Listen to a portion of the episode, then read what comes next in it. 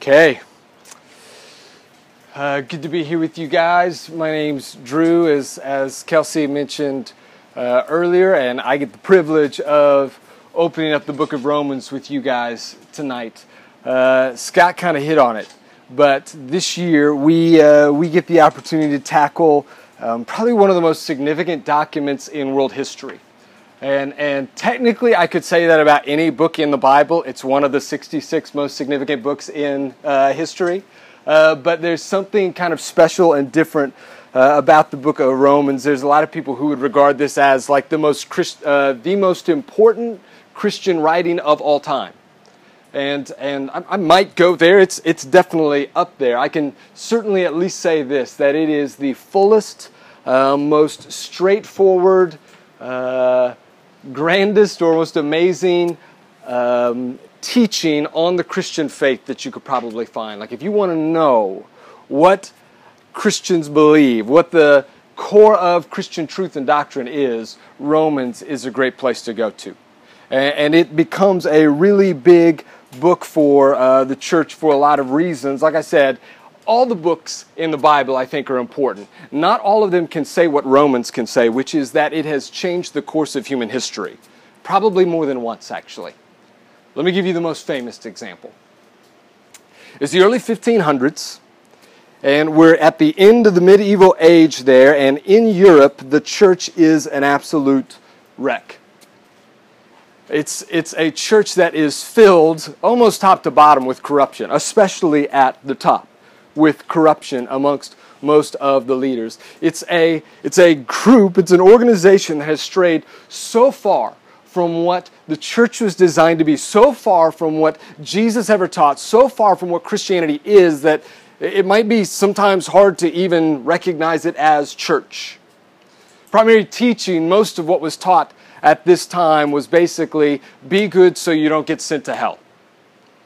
Just be good enough that you can earn your way into heaven. And, and actually, uh, being good enough is A, defined by what the church says was the good and right thing to do, and B, earning was sometimes actually literal. Pope Julius II was wanting to build, he was a big fan of art and culture and architecture, and so he's the one who commissioned the painting of the Sistine Chapel by Michelangelo, also wanted to build the largest cathedral on earth, St. Peter's Basilica. And so he started this process. It was beautiful and amazing by the time it was finished, but stuff like that cost money.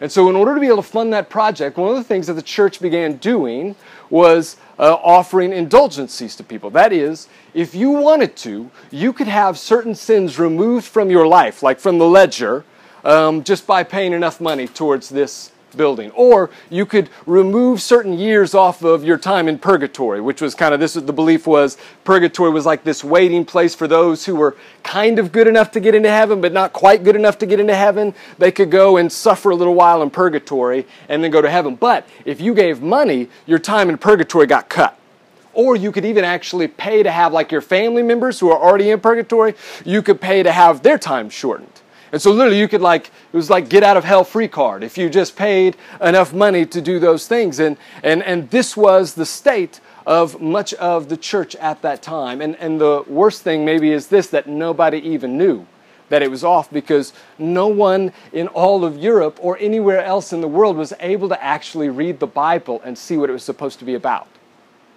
Only language that the Bible was offered in was in Latin, and, and none of the common people spoke that. Only the trained clergy the priests, the bishops, the, the uh, cardinals were the only ones who were able to speak Latin, and that was considered to be like a good and right thing. I mean, you don't, you don't know what kind of crazy stuff may happen if we let the common people begin to read the Bible for themselves, what kind of crazy ideas they may get. So it was considered best that nobody actually was reading the Bible for themselves, and they had to listen to the church to tell them what to do.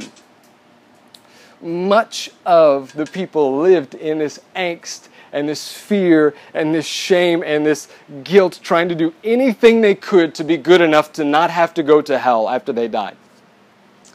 And there's this one young man there at the turn of the 16th century into the 1500s, this young man by the name of Martin.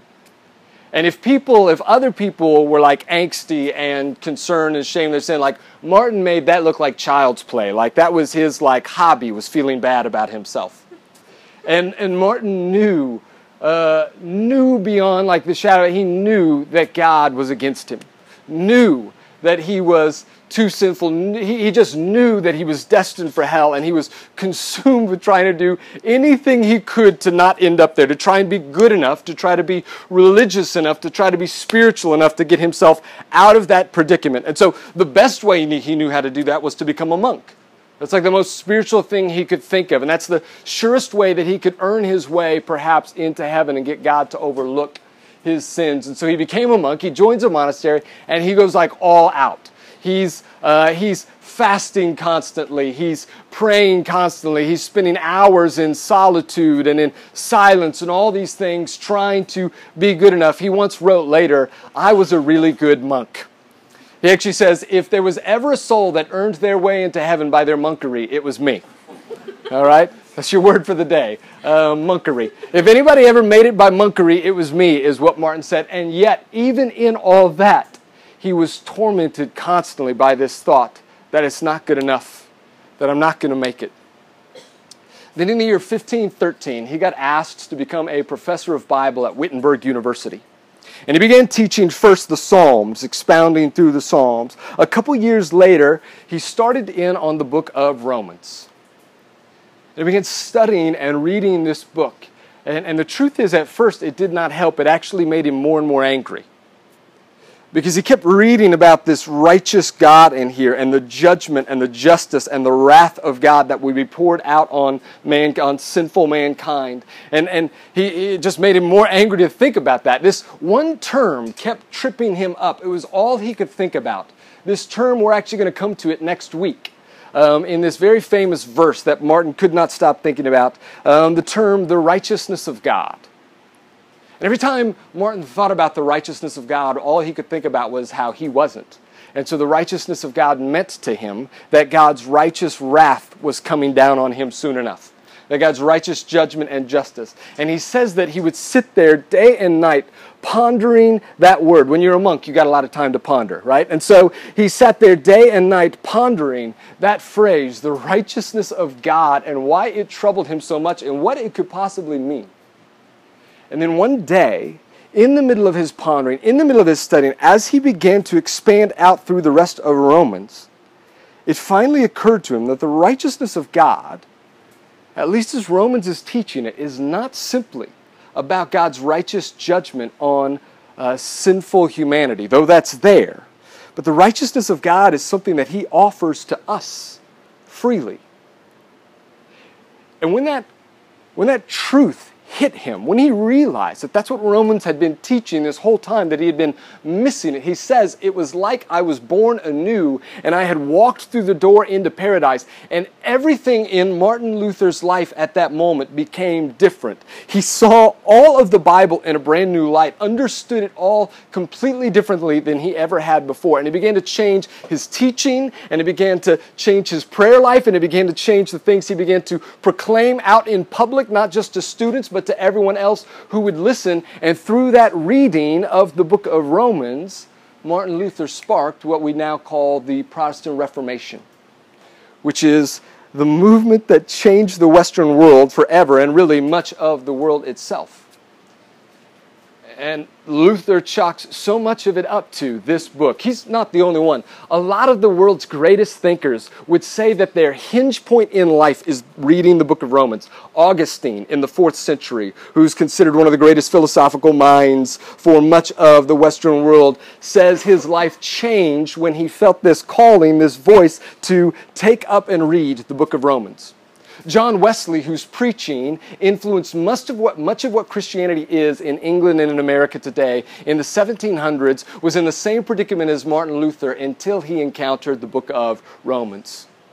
Karl Barth, a Swiss theologian, um, was the first guy in hundreds of years to encounter Romans and have it change him in a way that he radically altered New Testament scholarship to focus once again on the gospel and not just on, you know, human beings being good people.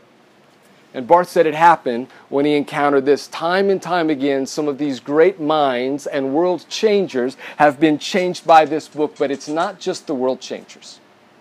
Actually, for the last several hundreds of years, every day people like you and I have come to this book and have walked away differently and have been changed by it in radical ways. F.F. Bruce was this uh, New Testament scholar in the 1900s, and he wrote this commentary on the book of Romans. He has this quote there at the beginning of the commentary where he says this There is no telling what may happen when people begin to study the letter to the Romans. So, let those who have read this far be prepared for the consequences of reading further. You have been warned. And with that, we jump into chapter 1. So go ahead and open up to those first couple verses of the book of Romans. As you turn there, I'll just tell you in order for us to be able to understand any book as well as possible, we want to make sure that we understand the background of that book. We want to try to understand what's going on there. Namely, we, we want to know who is the author of that book. We want to know uh, the theme of that book, who the author is writing to, and then we want to know uh, the occasion. So, like what prompted it and the purpose. So, we're going to talk about those things as we read through this book tonight. Romans 1, verse 1 says this Paul, a servant of Christ Jesus, called to be an apostle, set apart for the gospel of God. So, right away, we know who the author is. The author is the apostle Paul. That wasn't always his name. The Apostle Paul was formerly known as Saul of Tarsus because that's where he was born. Tarsus, this major urban city center in Asia Minor, right there on the Mediterranean Sea. It's, it's modern day Turkey now. He was born in this city called Tarsus, but that's not where he grew up.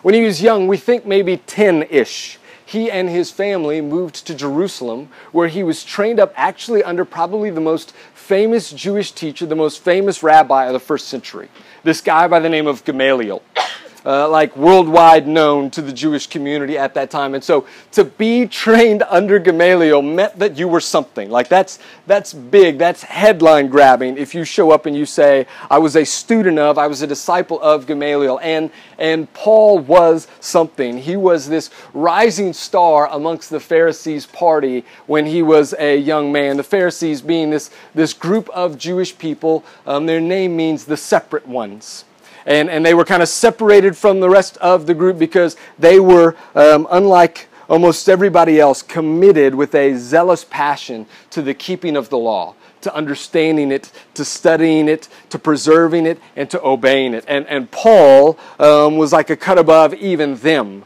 in his, in his zeal for following the Jewish faith and for following the law. So much so that in Paul's lifetime, when he was this young man and this new kind of sect, this new movement grew up amongst Judaism, this group of people who started thinking that uh, this Jesus of Nazareth guy was the Messiah that they had been waiting for. Uh, when these people started doing this and they began to worship that Jesus as the Son of God, this infuriated Paul. He, he viewed it as a perversion of the faith and an attack, a threat against his people. And so he made it his mission in life to stomp that out and to do everything he could to kill off the Christian movement, to do everything he could to put an end to the church. So he would travel from house to house, and not just house to house, but from town to town, dragging off any Christians he could find in houses and bringing them off and having them imprisoned so that they could um, so that the movement could die off and Judaism could finally have peace. But then something happened. One day he got permission from the high priest in Jerusalem to travel up to Syria to this town of Damascus. And he had heard that the church had gotten started there, that there were Christians there. And so he traveled all the way up there. But on his way there, just outside the town, he has this uh, amazing moment where he encounters the risen Christ, where Jesus appears to him and speaks to him. And from that moment on, Paul's life is changed. And he goes from uh, Christianity's biggest enemy to literally the biggest influential figure in all of Christianity, period. Like outside of Jesus himself, there is no one who has had a greater impact on the Christian faith through his missionary activity, his church planting, and the letters that he's written. No one other than Paul has that. And Paul uses, at the start of this book, he uses three phrases to describe himself. First of all, he says he is a servant of God. The word servant in the Greek is doulos, it literally means slave. That's the way Paul thinks of himself. What Jesus says, I do. I am his servant. I am his slave. And that is what his life is consumed with doing, is obeying Jesus. The second thing he uses to describe himself, he says he is an, he is an apostle. The first term kind of implies humility. I'm a servant, I'm a slave. The second one implies authority. See, that word apostle uh, in the Greek just means one who is sent and it refers to someone who comes in the name of or in the authority of somebody else. There are actually all kinds of apostles in the first century. Anyone who was like a missionary, you called them an apostle because they were sent out by the church. But there were 13 that, that I call capital A apostles. Um, the 12 original disciples, minus Judas, add Matthias, okay? The 12 disciples, and then Paul. And these ones we call capital A apostles because they're not just sent out by the church, they were commissioned by Jesus himself. He sent them out to do what they did. And so the, the qualifications are you are sent by Jesus, you were a witness to Christ after he resurrected, like you saw him alive and then you uh, prove that by signs and miracles. Your ministry was marked by signs and miracles. Those three things were needed to be evident for someone to be an apostle of Jesus. Paul is one of those. So when he writes, he says, I come to you on behalf of Jesus. I'm speaking in his name. And then the third thing he says about himself is that he is set apart for the gospel. Set apart for the gospel. That word gospel uh, it means good news, you've probably heard, but it was a political term, actually, at this time. Gospel, euangelion is the word that it means, and, and, and it, was, it was a proclamation of amazing news that the king had done. So when Caesar, when the Roman emperor won a great battle, won a great war, they would send the news out and proclaim it across the empire, and it was known as gospel. Come hear the gospel of what the king has done. Come hear the amazing victories of the king, the good news about what he is doing in the world. That's the word that Paul uses to describe what he is teaching. I'm here to proclaim the good news of what the true king has done and is doing in the world. But in the same way that he uses these three different phrases to describe himself, he then uses three different phrases to describe the gospel. And by the way, that, the gospel, is the theme of this letter. There have been a lot of people who've tried to figure out exactly what is the theme, but there's nothing better I can give you than that. The gospel is the theme of the book of Romans. Here's what he says in verses 2 through 4 to describe the gospel. Actually, starting there 2 says, This is the gospel of God, which he promised beforehand through his prophets in the Holy Scriptures concerning his Son, who was dis- uh, concerning his Son. Actually, we'll stop there. Concerning his Son so here are the three things he says about the gospel. First of all, it is of God. It's not mine, I didn't make it up. This is God's good news that is being proclaimed to you. Second, uh, he says that it is the gospel that was promised beforehand in the scriptures. Um, this is really critical, and Paul will make go go to great lengths to make sure you understand this. Um, he wants you to know that the gospel is not God's plan B that God was not operating one way in the Old Testament and then he switched it up and changed it in the New Testament. He wants to show that actually this was promised long before. We were in the book of Genesis last year. And in Genesis 12, God calls Abraham and says, Through you, I'm going to bless the whole world. Paul says, That right there he was talking in that very moment about what I'm talking to you about today. It was promised long ago. And then, lastly, and this is critical for us to be able to understand this because I think a lot of people in the American church don't. He says the gospel is concerning his son. Concerning Jesus. That is, if you, he, he doesn't say the gospel concerning salvation. The gospel concerning how you get to heaven. That's, that's not the gospel to him. That's a part of the gospel, that's in there the gospel concerning your life and how to make it more purpose driven. That's, that's not what he gets to. The gospel at the center of it is this, is this truth who Jesus is and what Jesus has done. And that's huge to Paul. He'll spend much of his time displaying some of that as well. Um, and then when he gets to Jesus, this is the last time, he gives three descriptions of Jesus as well three little phrases to describe him concerning his son, who was descended from David, uh, descended from David according to the flesh, and was declared to be the Son of God in power according to the Spirit of holiness by his resurrection from the dead, Jesus Christ our Lord. First is this He's the son of David, that he's, he's the rightful king of Israel. Second is He's the Son of God, and we know it because He rose from the grave, Paul says. And then third, um, our Lord, which is another political term. That was the word you used for Caesar. Caesar is Lord. And he uses that phrase to describe Jesus here. Continuing in verses 5 through 6 says this through whom, that is, through Jesus, we have received grace and apostleship to bring about the obedience of faith for the sake of his name among all the nations, including you who are called to belong to Jesus Christ. Paul has this kind of interesting way of describing what his mission is. Verse 5 it is to bring about the obedience of faith to all nations. Um, this is fascinating because Paul's going to talk a lot about faith in this book and how we are saved by faith um, it's saved not by, contrary to what Martin Luther was taught growing up all his life, not by being a really good person, not by what you do.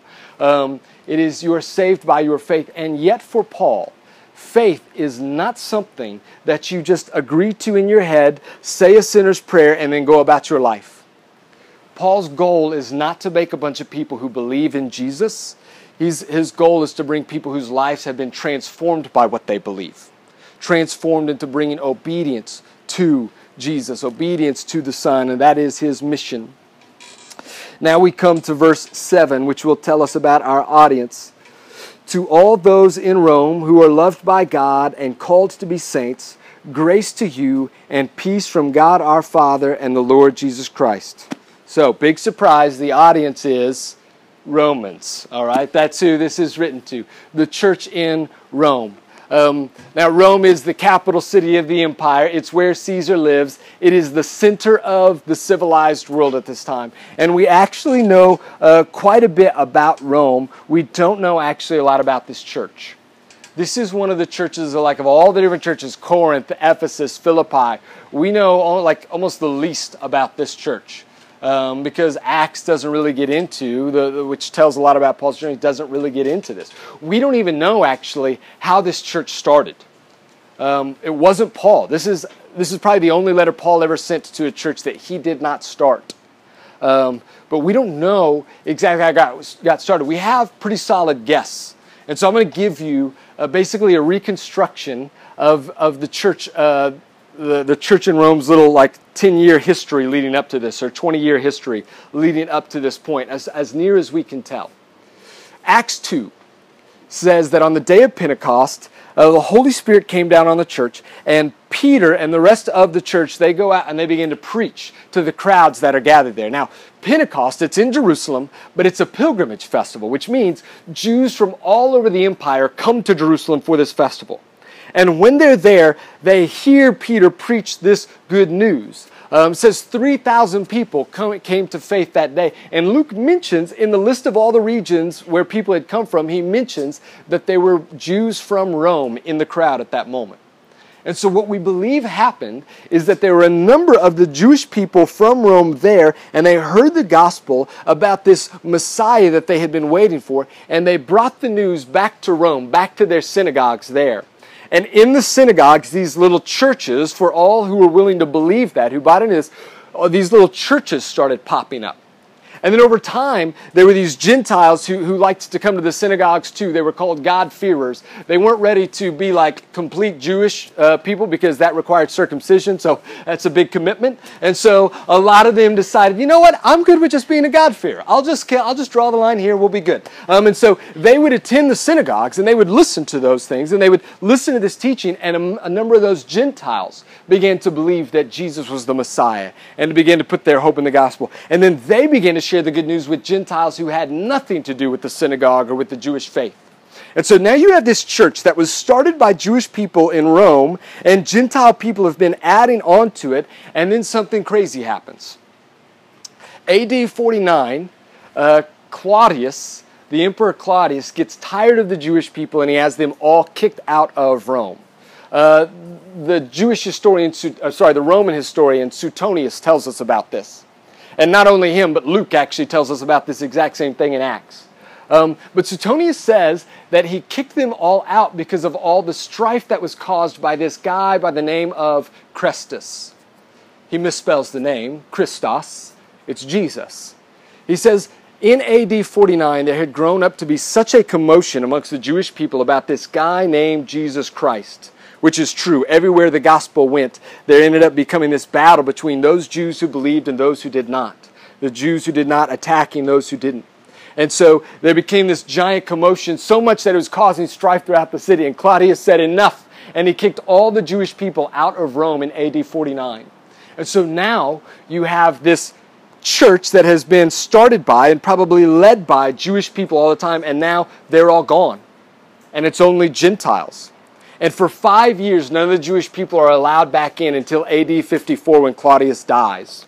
And now the Jewish people come back, but they come back to a church that is now predominantly Gentile and led by Gentiles, majority Gentiles. A lot of them who, like I said, had nothing to do with the law or the Jewish faith. And so you have these Gentile people who don't know, by Gentile, we just mean non Jewish, these Gentile people who don't know anything about the law, and you have these Jewish people who are coming back in and they tell, they tell the Gentiles the only way to be a Christian is to be Jewish is to practice circumcision, is to practice the dietary restrictions, is to um, practice all the holy days that the Jewish people practice. And it began to create this tension within the church.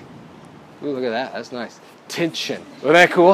Um, we play that. It's not actually raining. Scott's out there with like a thunder machine and stuff. So. Uh, so, uh, so yeah, so it began to create this tension within the church. And, and many of Paul's themes, when you look through Romans, you'll wonder, people have wondered, why is it that he keeps coming back to the role of the Jews in salvation history and the role of the Gentiles? And he starts talking about things like dietary restrictions and all that stuff. Most people think it's because of this tension that would have formed in the early church in Rome over uh, this Jew Gentile relations that were taking place there verses 8 through 10 go like this First, I thank my God through Jesus Christ for all of you, because your faith is proclaimed in all the world. For God is my witness, whom I serve with my spirit in the gospel of his Son, that without ceasing I mention you always in my prayers, asking that somehow, by God's will, I may now at last succeed in coming to you.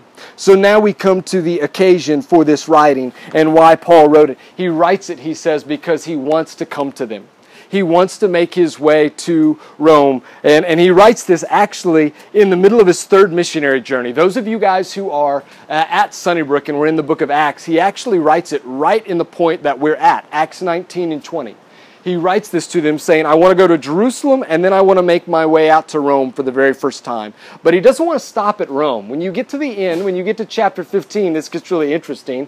Paul's main goal is to go where we're going. Paul wants to go to Spain.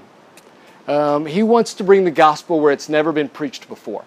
And his hope is that Rome will be a base of operations for him to be able to operate out of. And so he writes to them. Many people think his purpose for writing, his occasion for, uh, so his occasion is to go there um, to, uh, to meet them and, and, and to see them. But many people think that his purpose is to share his teaching with them so that they'll know, okay, Paul's legit We'll support him and we'll partner with him in sending him on to Spain. He writes this, by the way, for those who are interested in AD 57, give or take a year. AD 57. And so this seems to be part of the purpose of why Paul's writing, but it's not the only purpose. Look what he says in 11 through 13. For I long to see you, that I may impart to you some spiritual gift to strengthen you. That is, that we may be mutually encouraged by each other's faith, both yours and mine. I do not want you to be unaware, brothers, that I have often intended to come to you, but thus far I have been prevented. In order, the reason I want to come to you, he says, is that I may reap some harvest among you as well as among the rest of the Gentiles. So, what is the purpose of this book? The answer is that's debated. We don't know for sure. Um, we know that he wants to teach them. He says here, I want to impart to you a spiritual gift. I don't think he means like the gift of prophecy or the gift of tongues or the gift of evangelism because he says in 1 Corinthians that only the Holy Spirit gives the gifts to whoever he wants to give them. I think he means, I want to come teach you and build you up and instruct you in the faith. And so a lot of people think that's exactly what this is, is Paul's going, I want to give you a fuller picture of the gospel. I want you to understand the gospel for what it is and to give it to you full. And so I'm on my way, but here's what you need to know. There are others who think that this is Paul's kind of last will and testament. He doesn't know if he's going to make it, doesn't know if he might survive, and so he writes down everything he believes, the truth of it, of what the gospel really is, and puts it in writing. Um, there's some who think the main reason he's writing is just to clear Jew and Gentile relations and to ease some tension there because there were a lot of rumors springing up around Paul that he was anti Jewish or anti law. And so people think he writes to clear those up. The truth is, we don't know. It's probably a blend of all of those things. All of those things come together, and, and it depends on what's going on there in the church at the time. But here's the thing we need to know it's really, really valuable. For those of you who are wondering why I keep preaching over to you guys, it's not because I like you more, it's because the AC is blowing right here and it feels really good. Um, we know this that, that it is really important anytime we want to understand a book of the Bible, we want to try to understand the background.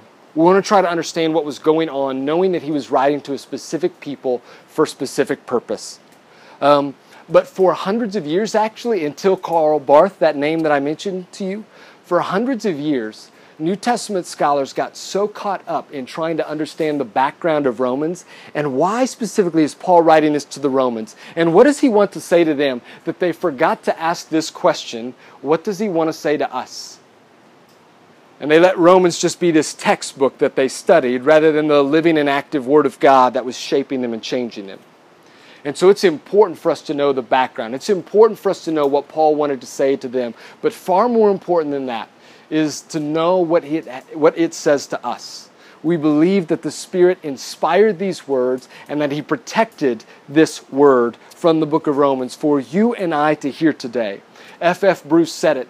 You cannot read the, you can actually, I guess many people have read it without being changed, but it is, it is very likely when you come to a book like this, if your mind is open, if your heart is open to it, that you will be changed by it. And that is our prayer for you today.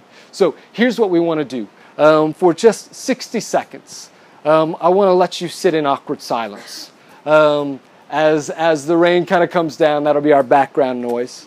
Um, I want to let you sit in 60 seconds and simply ask this question God, what do you want to say to me from this book this year? And then to just kind of say to Him, I'm listening. Speak to me, Lord. Transform me through this. Change me like you've changed so many other people before through the reading of this book. So take a moment to do that, and then Scott will come up and give us some final words.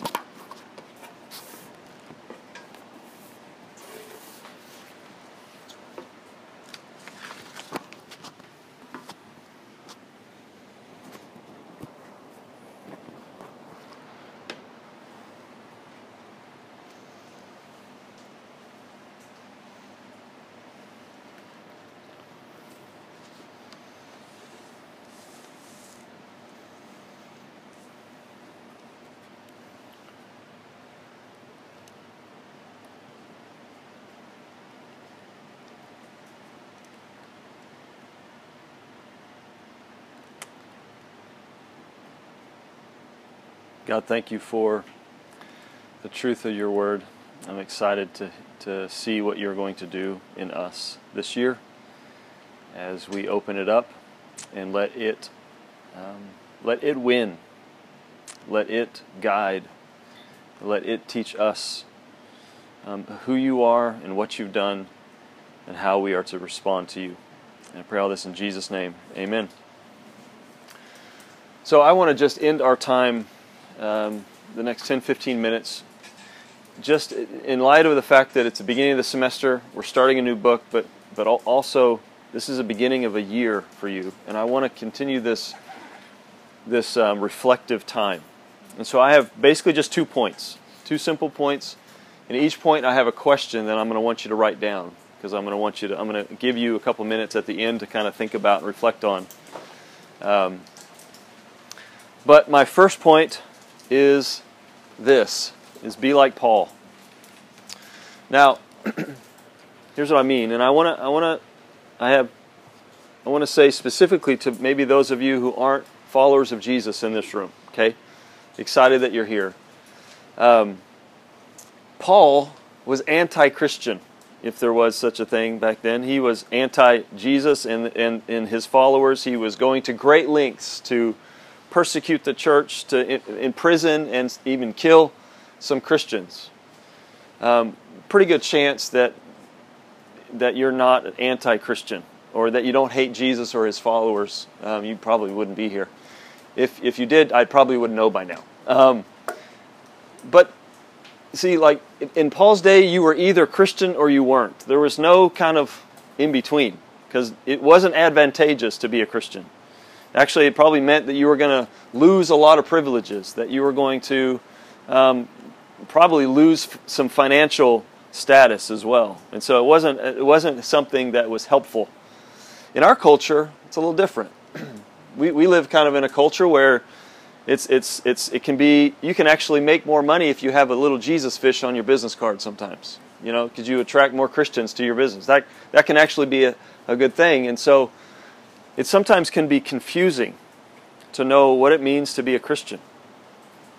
And so there, there's a better chance that, that there's some of you in this room that maybe aren't Christian. Maybe at, at, at worst you've just missed Jesus and, and, and Christianity and maybe don't, and just kind of said, oh, it's just like the other religion, but I'll, I'll go and check it out. Um, or, but most likely, there, there's some in this room that maybe think you're Christian because your parents were, or because you went to church when you were young, or you went to a camp. And, and so that's not at all what it means to be a Christian. So I want to start with this idea. I want to help you see like Paul comes Paul who was anti-Jesus had an encounter with Jesus where he humbled himself. And he surrendered his life to, to the reality of who Jesus is. And he, and, he, and he gave his life to him. And so I want to I want to keep that in front of you. I want to I want to say be like be like Paul and humble yourself and just honestly look at who Jesus is and what he's done. And that's what we're going to unpack over these next several months, honestly. And so stick with it. Hear us out. If you can stay in through mid January, at, mid January, if you're like, okay, I've heard enough and I don't believe it and I'm out, fine, great. Because mid January, we're going to get through Romans 8. And I'd love for you to stick around till then. But no matter what your background is, um, come to grips, all of us, we need to come to grips with the reality of our sin. That's Romans 1, by the way. In a couple weeks, Paul's going to unpack what, like, how we have offended God. And let me tell you, it's, it's, it might surprise you. And it definitely lumps all of us in. It doesn't matter. You may have the sweetest, kindest, nicest person in your mind. And I guarantee you, they've done what Paul will say they've done in Romans 1. We also need to come to grips with the fact that none of us are righteous, not one of us. Not one of us can do enough good things to like earn favor with God. That's chapter 2 and the beginning of chapter 3. Paul's going to going to let us have it. He's going to let us know like look, look all of us are doomed on our own. But then if you can hang out till the the end of chapter 3 through the through the end of chapter 8 Paul's going to unfold the reality of who Jesus is and what he's done and how that changes everything.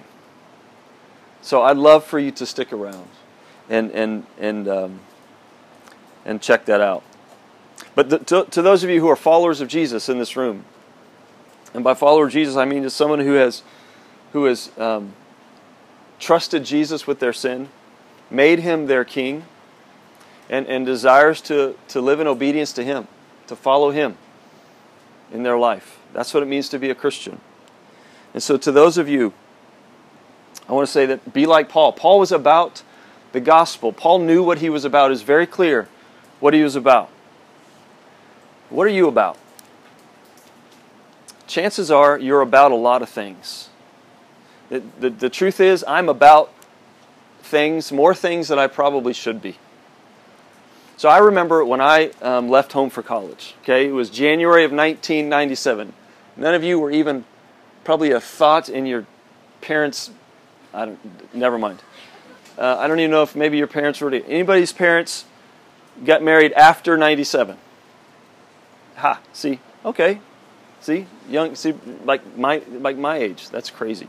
Um, so in January of 1997, I was leaving my home. I packed my car up. I left my home in north west, no, northeast Kansas, and was driving through Kansas City, down 71, all the way to Joplin, Missouri, to, to attend Ozark Christian College. Okay, I'd I lived in, at home for the first year and a half out of, out of high school. Went to a junior college, worked full time, and just wanted to go down and learn more about my faith. And I was excited to go. So I remember driving down, and I remember being excited to meet new people. God had really grabbed a hold of my life. I can't deny that at all. Some things changed in me that um, that began that God planted seeds and things took root and and have bore fruit in my life um, ever since. And but yet there are also some things in my life going on that I that I was about that I didn't really know what to do with.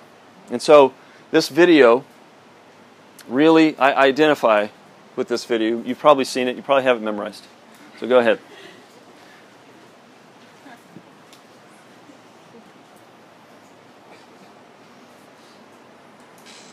if it works. I need to start it over. But it's not like this compulsive need to be liked, like my need to be praised. You, you missed the beginning. So let's start over. It's 17 seconds. We can do it again. It's, it's my fault. I threw it on him last second. I didn't prepare Do him. I need to be liked? Absolutely not. I like to be liked. I enjoy being liked. I have to be liked. But it's not like this compulsive need to be liked, like my need to be praised. Yeah. That's that was. So I, I remember going to this new college. I, I knew hardly anybody there, and I just wanted to be the nicest guy on campus. I, I wanted to open every door for everybody. I, was just excited to to to to be there. And so I remember even to the point of annoying my later on girlfriend who eventually became my wife. Like she would just get annoyed. Oh my gosh, really? It, because I would just take when people would come around, I'd take on this new, this this other person, and I had to I had to be liked by them.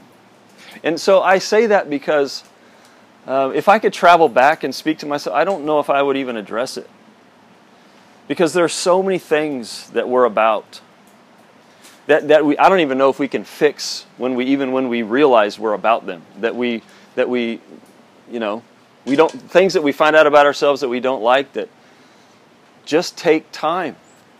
And they, and they take God's word, speaking truth to us, and they take God's people, reminding us of, of who we are and and what they see in us and, and, and reminding us of God's truth. And it requires God's Spirit to kind of change us over time. And so I say that to you to say, yeah, you're probably a, about a lot of things, but do you know what those things are? Do you know like what excites you? Do you know what kind of what your affection what what draw stirs up your affections? It's probably good for you to to recognize those things and to be honest with yourself about what you're about. Paul let the gospel shape who he was and what he did. And it was clear. So, what would it mean? Here's the question I'd like for you to write down. What would it mean if the gospel shaped who you are and what you do?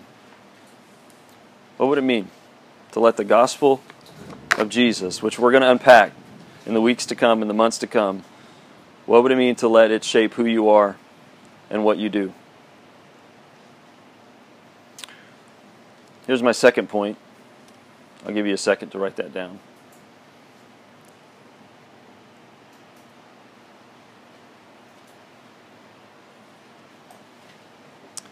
Here's my second point. Don't be like Paul. Seriously, that'd be dumb. Here's why. Because, yes, Paul, he encountered Jesus. Yes, he humbled himself and gave himself and his life to Jesus. But Paul was also, and Drew talked about it, Paul was a Pharisee in the first century, which meant that he made it through the ranks of schooling, which meant that he most likely had all of the Old Testament memorized, if not most of the Old Testament, minus some, some poetry. So memorized, not just like he's read it a few times, memorized. All, all 20, whatever, 39 books Okay, so we're talking about somebody who was an elite, educated person. He also trained under Gamaliel, which was huge in that day. He also met Jesus on a road. Jesus blinded him. Okay, that's a big deal. Set him apart to, to, to start churches. It gave him a burden to plant churches in Asia Minor at, at the point of losing his life, in which he ultimately did. Guess what? That's none of us in this room. So when, when I say be like Paul, I'm not saying go change the world. No. I love what, what, um, what Jake said earlier. Like, this is about integrating the truth of your faith into your life. Because right now, you are a college student. So, what I mean by all of this is recognize where God has you and where He wants you and who He wants you to be. Recognize where God has you and who He wants you to be. So be a 19 year old college student with your background and your experiences, letting the gospel of Jesus change your mind about what's important and, and, and help you view your relationships and your opportunities in the way that He would have you. Be a freshman in college, first time away from home, learning how to deal with the pressures and the stresses of a new schedule and a new routine and, and, and new responsibilities and tasks that you got to get done, and everybody wanting something from you or everybody wanting you to do something. Like, recognize that that takes time to kind of get used to. It's okay. If you feel stressed and pressured this past week and the weeks to come, guess what? You're probably pretty normal. There's a learning curve with, with big changes in life I've had to go through them, and, and, and you will too. So recognize that, but also allow the gospel to remind you of who you are and to remind you of like the hope that you have in him. Be a 22 year old senior who often worries about their future, yet allows the Spirit of God through the Word of God and the people of God to remind you of the sovereignty of God and to call you to obey God. Like, let these things do their work. Because ultimately, God's in, in charge of this thing. Like, He's the, run, the one growing you, He's the one that has a plan for what He wants you to become. And He doesn't have a, a six month vision, He has a whole life he has a whole eternity in mind. So here's the question What would it mean to trust God is the one growing you and that He has eternity in mind? What would, what would it mean to trust that God is the one growing you and He has eternity in mind? I chose this picture because um, your life is more like a tree. Like this rain is interesting because we just planted sod yesterday. And so, like, God decided we needed, no, two days ago, we needed like really good rain. So this is awesome. So it means I don't have to get here tomorrow morning and, and water the grass. So, like, think about that. Like, this grass that's taking root and that hopefully will be around forever. They'll, at some point, that'll be growing so much that we won't want it. We want it to die. Right now, I'm just hoping that it lives. Um, but ultimately, God's in, in, in charge of this thing. So think of your life as a tree. How long does it take for, for a seed to grow into a tree that grows fruit? A semester? A four-year college degree, college career? It takes a lifetime. It, I mean, it honestly doesn't take a lifetime. It takes a long time. You, and you can't see it happening. You, know, you, you can cut a tree in half and you can see all the years where, where there was a lot of rain and years where there was no rain, you can kind of see the rings and you can see how big the, uh, what, what, the bigger the, the distance between the rings, the, the more rain they got during that year. To me, that's just a sign that like God is in control of this thing. Do you see your life as, as a tree that God is planting and He's growing and He's doing the work? And so I want to give you some time to reflect on those two questions I gave you. And then also, I, I put some verses on the screen from Jeremiah. I love these verses, I love the verses around them. Um, you might write them down, but they're going to be on the screen. I'm just going to let you read them and take a few minutes, take a couple minutes um, to just think about those questions, and then I will pray and close.